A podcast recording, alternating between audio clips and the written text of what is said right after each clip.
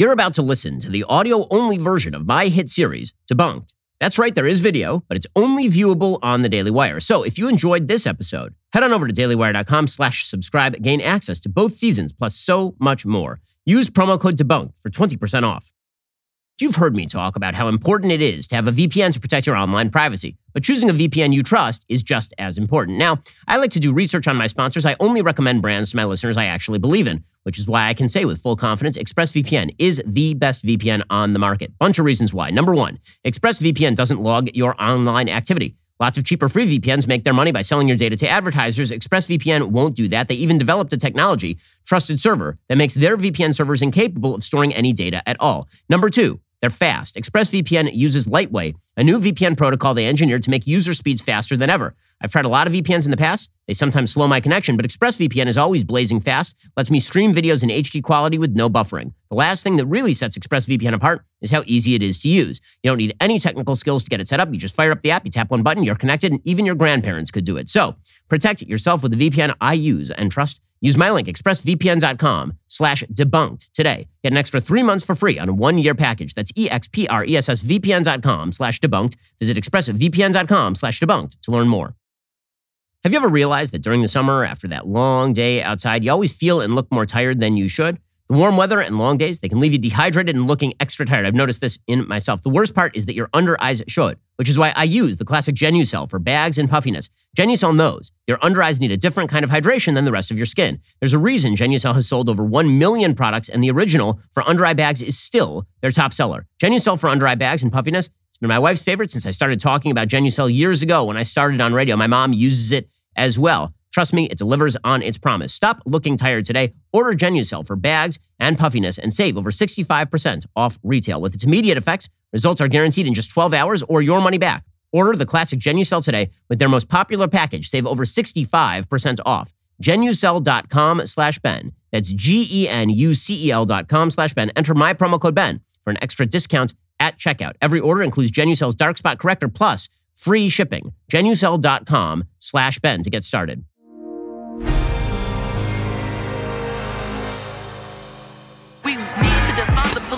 Completely dismantle the Minneapolis Police Department. Yes, I support the defund movement. We are going to reduce funding in the police department.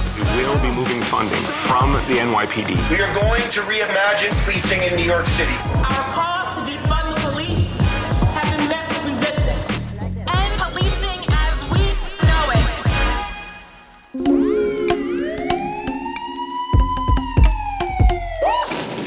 You've heard people on the left say that the biggest problem in the criminal justice system in America is mass incarceration, that we have sentences that are too long, that we have sentences that are disparate, that too many people are in jail, that the police are cracking down on black and brown Americans and throwing them in jail for no reason at all, devastating inner city communities. In 2020, members of both political parties gravitated toward a catchphrase encapsulating many of these ideas. Criminal justice reform. Criminal justice reform. Criminal justice reform. Criminal justice reform. As Politico noted in April of that year, criminal justice reform is finally having a moment in US politics. Until recent years, candidates usually competed to look tough on crime and paint their opponents as soft, but 2020 is different. 2020 was the year of Black Lives Matter. It was the year of defund the police. It was the year of ending the supposed school to prison pipeline. It was the year of George Floyd and Ava DuVernay and Kamala Harris. It was also the year that saw the worst increase in murder rate in a century, the biggest since 1905, and maybe in history, rising by nearly a third. The clearance rate on murders went down to just over 50%, so a lot of murderers got away with it. None of this should have been surprising. The basic tenets of criminal justice reform that we are in an era of mass incarceration, that we must shorten prison sentences and get rid of bail, that the problem of criminality can be solved socially rather than with more cops, are a lie. From 1935 to 1964, the United States enjoyed an unprecedented drop in the crime rate. Then it all collapsed. From 1970 to 1990, Americans were more likely to be victimized in a violent crime than to be injured in a car accident by a long shot. As of 1990, 4 in 10 Americans said they were afraid to walk alone at night. The war on drugs is focused on crack. The crack epidemic had crippled major metropolitan areas around the country. And then, almost as if a switch had been flipped, crime dropped. From 1990 to 2009, homicide, robbery, and burglary in the big city fell an astounding 80%. So, what happened? Major metropolitan areas increased their police forces dramatically. Let us roll up our sleeves to roll back this awful tide of violence and reduce crime in our country. We have the tools now. Let us get about the business of using them. From 1994 to 2000, under the crime policy of President Bill Clinton and mirrored on state and local levels, America added 70,000 police officers. Similarly, across the country, authorities began increasing sentencing, instituting mandatory minimums, doing away with parole for multiple time offenders. The crackdown on the crack epidemic meant more arrests. Prison populations soared, but crime declined dramatically. Contrary to popular opinion, the vast majority of arrests increases had nothing to do with drugs. As Barry Latzer writes, between 1990 and 1996, prison commitment ratios rose for violent crime except rape and declined for drug offenses by 25%. Mass incarceration, the left's favorite thing to hate, was responsible for the prevention of tens of thousands of crimes. In New York City, Mayor Rudy Giuliani took over for failed leftist Mayor David Dinkins and promptly implemented James Q. Wilson's broken windows theory, policing of small crimes in order to demonstrate to criminals that larger crimes would not be tolerated.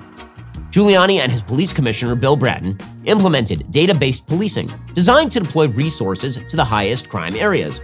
New York turned from a hellhole into a safe city once more. A February 2016 ACLU poll showed 81% of Democrats and 54% of Republicans wanted to release criminals from prison. Here is the reality crime rates increase when you let criminals out of prison.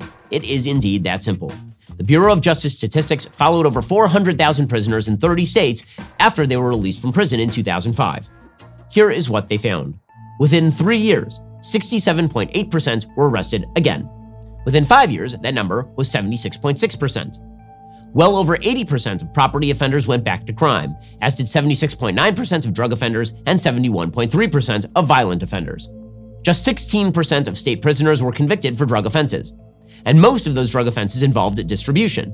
Just 3.6% of state prisoners are in for simple drug possession.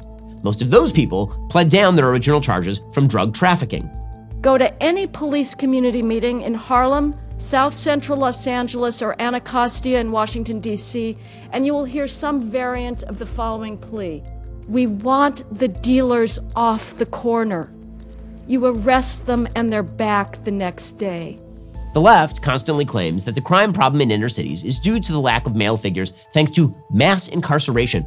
President Obama particularly promoted the notion that America has engaged in some sort of mythical dragnet, sweeping up black and brown people into prisons and the effects of this mass incarceration rippled through families and communities, uh, especially communities of color. Disparities in racial composition of inmates does not mean racism, it generally means disparity in the rates at which members of different racial groups commit crimes. Today, the Black Lives Matter movement has been fully integrated into the Democratic Party apparatus. This is Joe Biden. Black Lives Matter, period. I'm not afraid to say it. But if Black Lives Matter, the best way to save them is to activate more police in high crime areas. Crime rates declined from 1990 to 2010 because more cops practiced more law enforcement in more high crime areas. In areas that remained high crime, the problem wasn't too many police officers, but too few. Jo Levy of the LA Times says in her book Ghettoside that a shortage of cops leads to a surplus of death in inner cities. Quote, where the criminal justice system fails to respond vigorously to violent injury and death, homicide becomes endemic. At the height of America's violent crime wave, there were more than 50 victims of violent crime per 1,000 Americans. To put that in perspective, over the course of two decades, a majority of Americans would have been victimized by a violent crime. By 2014, however, violent victimization had dropped to below 25 victims of violent crime per 1,000 Americans, sliced virtually in half. Thanks to the tender mercies of politicians like Mayor Bill de Blasio, however, police officers have stopped actively policing in many areas of the country. After the death of Eric Garner, everything was reevaluated. The entire police force was retrained to understand the implicit bias that we all carry with us to ensure it would not interfere with their duty. The result has been rising violent crime in America's most dangerous cities. This is one impact of the so called Ferguson effect, termed as such by the police chief in St. Louis in November 2014 in the aftermath of the Michael Brown killing. The Ferguson effect is the twin phenomenon of officers backing off of proactive policing and the resulting increase in crime. With the police under political attack across the country and the White House celebrating the racist anti cop BLM movement, crime rates began to climb.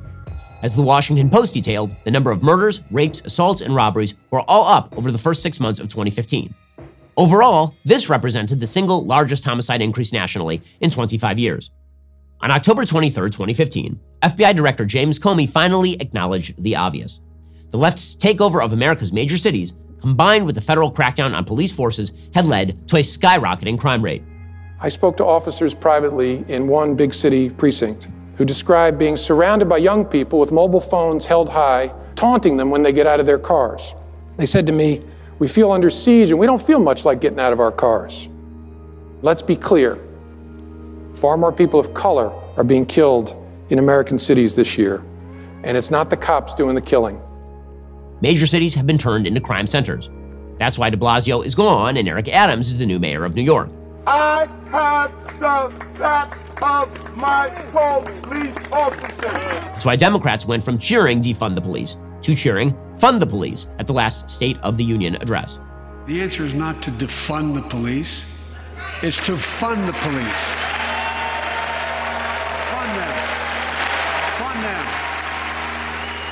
The simple fact of the matter is, when you release criminals from prison, they go and commit new crimes. When you stop the police from policing, criminals go and commit many more crimes. When you stand against the ability to enforce the law, law enforcement withers, and more crime is committed.